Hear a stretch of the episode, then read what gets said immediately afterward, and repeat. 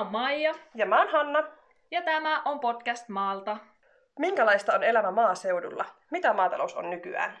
Tämä on Landella luistaa ja mukana menossa MTK Pohjois-Suomi.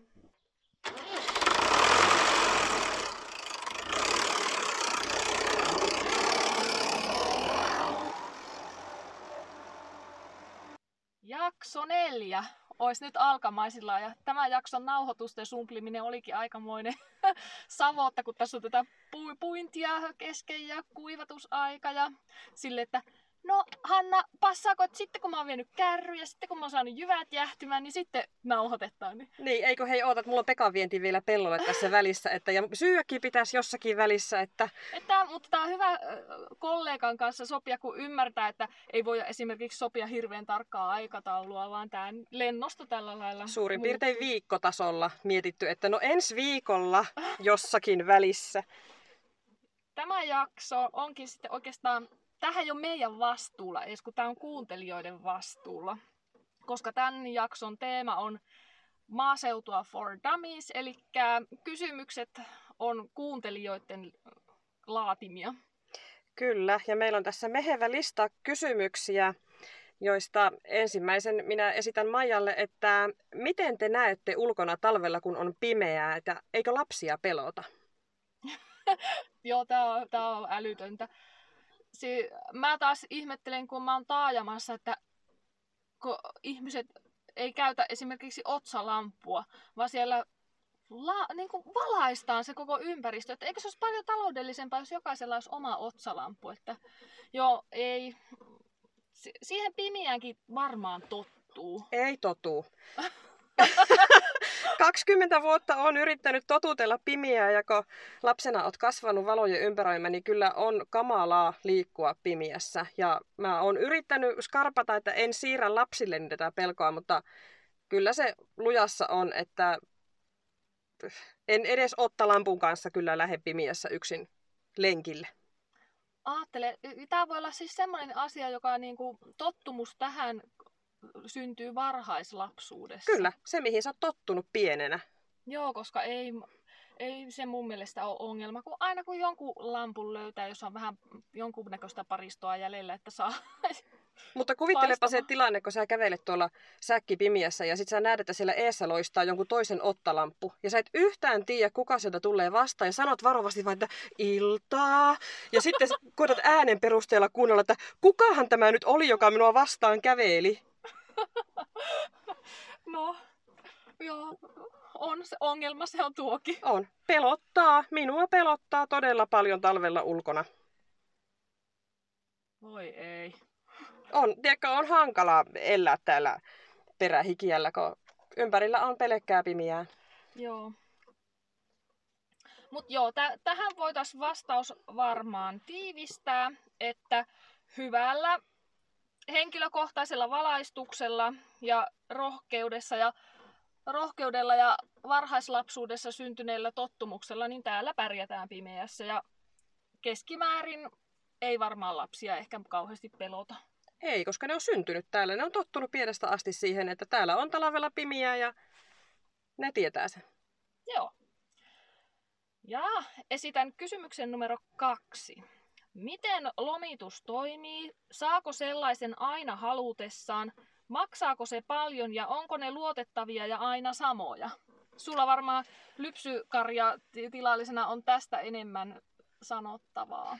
Kyllä, ja tähän tuota, pyysin vielä Muhoksen lomatoimistosta vähän asiantuntijoiden apua, että kuinka minä tähän kysymykseen vastaan. Ja sieltä sain lyhyen ja ytimekkään va- vastauksen, että meillä tilallisilla niin vuosilomia on 26 päivää vuodessa. Eli meillähän ei ole viikonloppuja, eikä meillä ole jouluaattoja, eikä juhannusaattoja, vaan ne on kaikki meidän työpäiviä.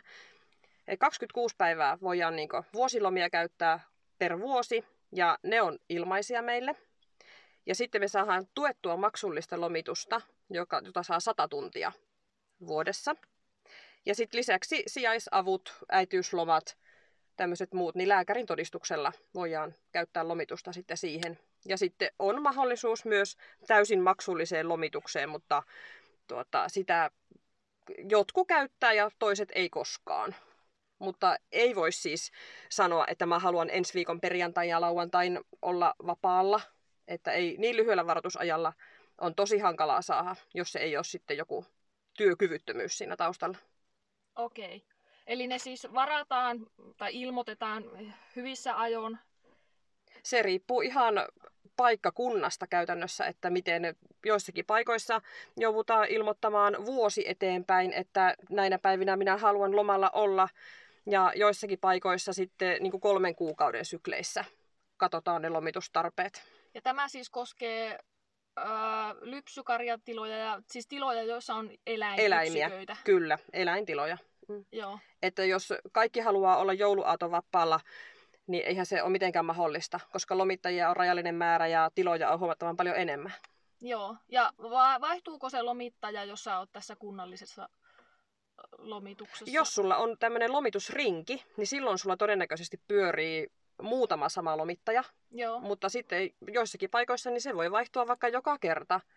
Että voi vaikka sairasloma-aikana, jos sairasloma kestää vaikka kuukauden, niin sulla voi olla huonolla tuurilla siellä vaikka kahdeksan eri lomittajaa. No sehän vaatii lomittajalta aikamoista niin kuin omaksumiskykyä, että pystyy vaihtamaan talosta toiseen noin vaan. Aivan älyttömästi, että mä oon sanonut, että minä en ikinä pystyisi siihen lomittajan työhön, että sä hyppäät ihan outoon navettaan ja huomenna sulla on taas ihan erilainen navetta. Sä hyppäät parsinavetasta robottinavettaa ja ihan erilaiset työt, niin ei, minusta ei olisi siihen, että kyllä nostan hattua lomittajille, jotka tekee. Joo. Joo, ja itselle tuli yllätyksenä, kun mulla on siis kasvinviljelytila, ja 2014, kun ootin ensimmäistä lasta, niin netistä tutkin näitä lomituskuvioita, että miten se toimii, niin sitten olikin yllätys, että, että eihän se koskenutkaan mua ne asiat, mitä siellä... Sitten, sitten sain tiettyihin töihin... Pakollisiin töihin. Pakollisiin töihin, olikohan siinä puintia... Kylvöt. Jo, jotakin tämmöisiä siinä oli, niin niihin sitten sain sen lomittaja, mutta että että monesti jää huomaamatta se, että ei tämä kaikkia maatiloja niin kuin koske. Kyllä, ja sitten on olemassa myös tämä itse järjestetty lomitus, missä meidän tila on, eli me itse hommataan lomittaja silloin, kun me sitä tarvitaan, että meillähän on hyvinkin joustava se, että meillä on minun anoppini, joka lomittaa meidän vuosilomat aivan täysin. Ja tällä hetkellä lomittaa minun pitkää sairaslomaa. Ja sitten meillä on onneksi muutama tosi hyvä harjoittelijatyttö, joita voidaan käyttää sitten semmoisia, että hei, pääsisitkö ensi viikonloppuna meille töihin? Ja...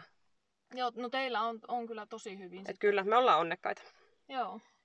No sitten, kysymys numero kolme. Tämä onkin laaja kysymys, että onko kaikki viljelijät uupuneita? No tämmöinen äh, kuva ehkä korostuu mediassa ja itse olisin varmaan sanonut, että no eikä ole, että ei, ei tietenkään kaikki ole, mutta yksi kollega viime viikolla laittoi oma Instagramin kyselyn, että, että onko viljelijä kaverit, niin tunteeko väsymystä kautta uupumusta, niin siihen lopputuloksena oliko yksi vai kaksi, jotka vastasi, että ei tunne. Niin, ja tämähän riippuu ihan, että mihin aikaan vuodesta tämmöinen kysymys esitetään. Että jos meiltä kysytään kesäkuussa, että oletko uupunut, niin varmasti 100 prosenttia vastaa, että kyllä, olen uupunut, mutta jos tämä kysymys esitetään tammikuussa, niin vastaus voi olla toinen. No, joo, joo se, kun sesongit on aina tietenkin kuormittavia. Ja sitten tässäkin äh, korostui se, että he, joilla oli eläimiä huolettavana siinä tilalla, niin heillä niin kuin sitä, se uupumus oli selkeämpi. Kyllä.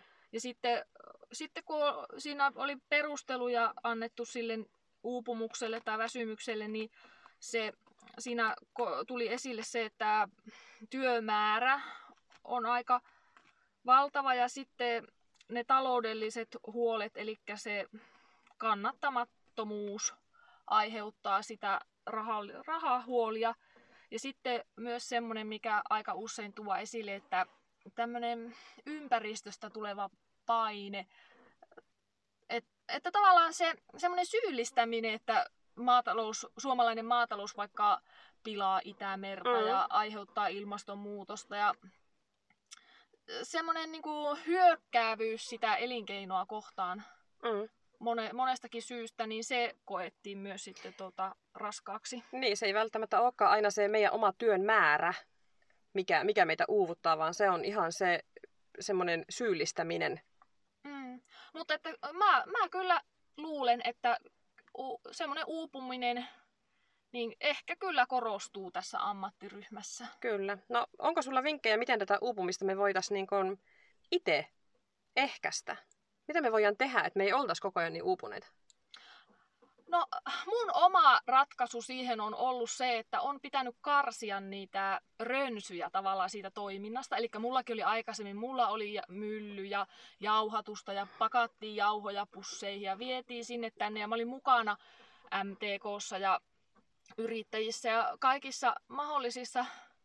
Ja toki niistä saakin paljon itsellekin niin energiaa, että ei, ei, saa, ei se sekään ole ratkaisu, että vetäytyy niin kuin yksin, mutta se, että katkoo niitä rönsyjä, jotka työllistää paljon, mutta ei välttämättä tuota niin paljon, ja sitten omalle toiminnalleen tulee erittäin sokeaksi, niin on hyvä, että siinä olisi joku, joka näkee sitä vähän ulkopuolisen silmin, ja pystyy oikeasti joskus kritisoimaan, että mi- miksi vaikka vuodesta toiseen joku asia tehdään ihan hirveän työläästi. Mm. Että eikö tuo nyt kerralla voisi laittaa kuntoon. Että joka tilalla on semmoisia asioita, joille niinku itse on sokeutunut, mutta että ne olisi varmaan semmoisia semmosia en, helpoimpia keinoja. Ja, ja täytyy sanoa, että mitä tuohon ympäriltä tulevaan arvostuksen puutteeseen tai arvostukseen tuli, niin tämä korona-aika teki kyllä suomalaiselle ruoalle sillä lailla kyllä. hyvää. Että... Mm.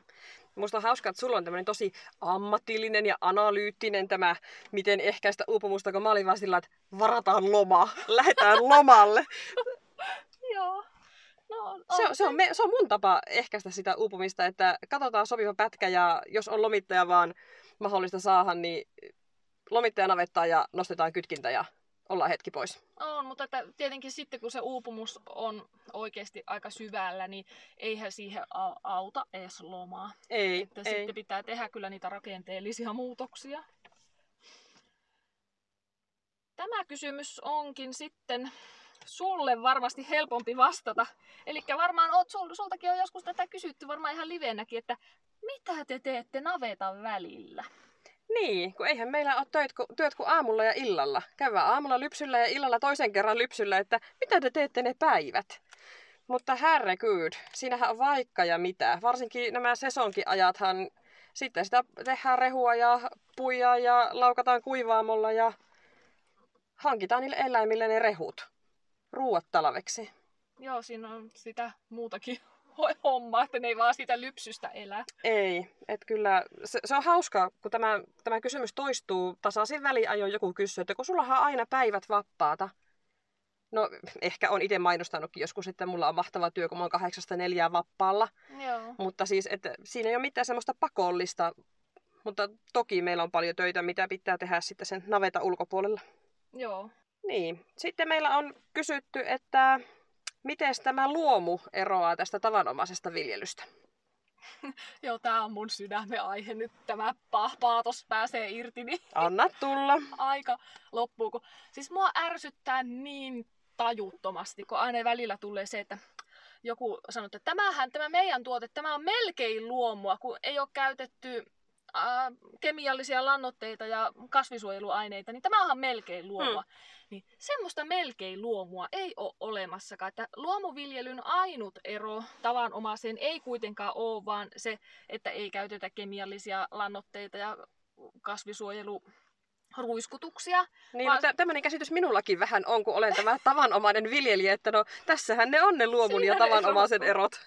Joo, että kyllä se luomuviljely täytyy nähdä niin kuin laajempana kokonaisuutena. Se, se on aivan oma systeeminsä kuitenkin. Siinä on aika paljon va- vaikuttaa viljelykierto ja pitää olla, ottaa niinku huomioon sitä maan kasvukuntoa muutenkin. Ja, ja se, se, se on oma systeeminsä, jota valvotaan. Se, että sä jätät niin kuin ruiskutukset tekemättä tai apulannan laittamatta, niin se on rahan säästöä tai laiskuutta tai myöhästymistä tai mitä tahansa saahan niin tehdä. Ei se ole kiellettyä, mutta ei se luomuksi muutu. Että, ja luomussa on pitkät siirtymäajat ja siellä käytetään luomusiementä ja kaikkia tämmöisiä erityispiirteitä, joita ei niin kuin helposti välttämättä hoksaa.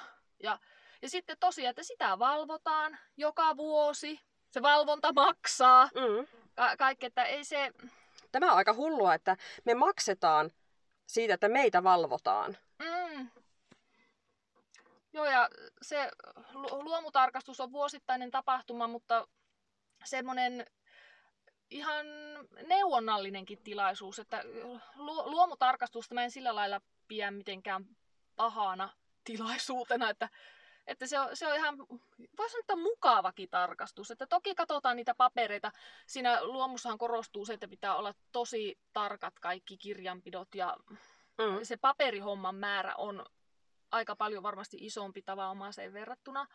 Mutta tuota, joo, luomuvalvontaan kuuluminen kuitenkin mun mielestä se, se on niin kuin mieluisa asiakin jollain lailla. Kuinka pitkään teillä on tila ollut luomun piirissä? Ää, no tää on ollut kyllä virallisesti vuodesta 1995. Silloin ilmeisesti tämä luomuhomma niin kuin lähti käyntiin. Että... Eli onko ollut niin kuin EUn alusta saakka? Mun isä silloin jo ennen kuin luomuviljelyä tavallaan virallistettiin, tai sillä lailla ennen kuin se oli tämä tämmöinen oma järjestelmänsä, niin silloin jo näitä tekniikoita rupesi mm. testaamaan joskus 90-luvun alkupuolella. Joo. Et joo, pitkään ollaan, ollaan oltu.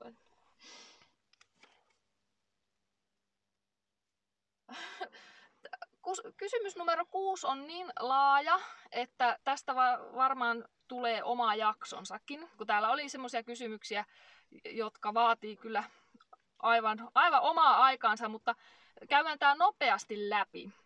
Eli milloin on palkkapäivä? Jos se on kerran vuodessa, pitääkö varat jakaa 12 eri tilille, josta voi käyttää kuukauden pompseissa, vai miten vähänkään holtiton rahankäyttäjä pärjää? Niin. Tämä palkkapäivä on taas ihan eri minulla, kun on eläimiä, on maitotilit, kun sinulla, jolla ei ole niitä eläimiä ja semmoisia säännöllisiä tuloja. Että minä puhun meidän palkkapäivästä, ne on ne maitotilin tulopäivät, joka Joo. on meillä kaksi kertaa kuukaudessa. Et sillä tavalla se rahojen jaksottaminen on ehkä meillä eläintilalla helpompaa. Joo, ja mulla taas on silleen, että että ne tulot koostuu maataloustuista, jotka nykyään maksetaan vähän useammassa erässä, mutta, mutta käytännössä ne painottuu tähän loppuvuoteen ne maksupäivät. Ja sitten, tota, no sitten viljamyynnistä, jos tulee tuloja. Mutta, mutta käytännössä kyllä täytyy niinku pystyä se rahapompsi mielessään jakamaan niinku pit, pitkälle koko vuodelle. Joo. Että mä en kyllä tiedä suoraan sanottu, että jos on holtiton rahan käyttäjä, että mi- miten se niinku järjestetään tämmöisessä tilanteessa. Koska itsellä on ainakin niinku, tavallaan syntynyt semmoinen ajatus, että mi- miten, si- mi- miten missäkin vaiheessa vuotta sitä rahaa voi käyttää ja mm. että paljonko pitää aina olla. Mutta että en tiedä, jos olisi semmoinen, semmoinen mamma, että kun tilillä olisi maniskit, niin pitäisi lähteä soppailemaan. Niin. Katso, katsoit minua juuri syvälle silmiin ja tuota, tunsin piston sydämessä, että tuota, tämä ei ehkä olisi ihan mun juttu, mutta toki puhutaan ihan erilaisista menoistakin sitten, että onko kyseessä kasvinviljelytila vai se lypsykarjatila, että meillähän on kuukausittain toistuvat menotkin ihan toista luokkaako täällä. Niin on, että täällä taas sinne isommat hankinnat voi niinku aja, ajoittaa eri lailla. Kyllä. Mutta joo, palkkapäivä ei ole säännöllinen ja, ja tuota, en ole kuullut, että kukaan jakaisi varoja kauhean monelle tilille, mutta tuota, holtittomat rahankäyttäjät on varmaan liemessä. Kyllä. No sitten, kysymys numero seitsemän. Tätäkin säännöllisesti kysytään, että et hei, että lähettäisikö me lauantai-iltana baariin? Joo, lähetään vaan. Joo, lähetään vaan, mutta kuka ne lypsää ne lehmät sitten sunnuntai-aamuna. Ai ne. Joo, ja... Että tällä iällä ei enää pysty samoilla silmillä menemään baarista lypsylle, että kyllä siinä on pakko saada kunnon yöunet alle, että se on se lomittaja oltava sitten ja niin kuin puhuttiin jo aiemmin, niin se lomittaja voi olla kolme kuukautta aikaisemmin jo varattuna sinne seuraavan viikon lauantaille, että tänä viikon lauantaina ei nyt onnistu. Joo, ja mulla on nyt varsinkin syksyllä tässä monta kertaa kysytty, että no milloin puinit loppuu, että tavallaan milloin mä oon niin paremmin, paremmin pysty aikatauluttaa omaa elämääni, niin silleen, no pikkasen paha sanoa, kun ei tiedä milloin ne alkaa ja ei tiedä kauanko siinä kestää, että mikä on keli. Ja... Paljonko sattaa vettä välissä. Niin, niin että ei kyllä pysty sanomaan edes kuukauden tarkkuudella. Että... Marraskuulle uskaltaan luvata, että Joo, mä rupean käyttämään tuota. Joo, meillä käytetään jatkuvasti sitä, että, että keväällä kun kylvöt alkaa siitä toukokuulta, niin marraskuulle sitten, sinne voidaan luvata, että marraskuussa voidaan, joo joo. No niin, marraskuu tulee olemaan sitten kiireinen. Joo, että semmoisia pitkän tähtäimen suunnitelmia esimerkiksi baariin lähtöön, niin on aika hankala tehdä, kun eihän sitä tiedä, miltä se marraskuussa tuntuu, että halutaanko sitä lähtekään ja onko ne baarit edes auki. ja ensimmäisenä tietenkin baari on Totta päästä. kai. No, sitten meille on esitetty kysymys, että onko kaikki maajussit kepulaisia? Joo, tähän tuleekin nyt oikein tieteellinen vastaus. Annahan paukkua. Tilastollinen. No, kyllä, kyllä, aika pitkälle varmaan on, että sillä lailla lottokertoimet on ihan kohilla, jos olettaa, että joku maajussi, että se on kepulainen, mutta täytyy sanoa, että ei, eihän kaikki ole. Kyllä siellä joukossa on niitä poikkeuksiakin ja, ja se on ihan, niin kuin täällä maalla, niin ka, saa olla mitä on. Että mm. ka, ka, kaikki, kaikki saa olla, ei, sitä ei vaadita, ei tarvi olla kepulainen, mutta joukossa on muitakin, mutta se on, ne on semmoisia harvinaisuuksia, vähän niin kuin valkoiset hirvet metsässä, niin. että, mm. ihan tuota, että kyllä niitä on, mutta että, ja ovat ihan sillä lailla ympäristössä toimeen tulevia.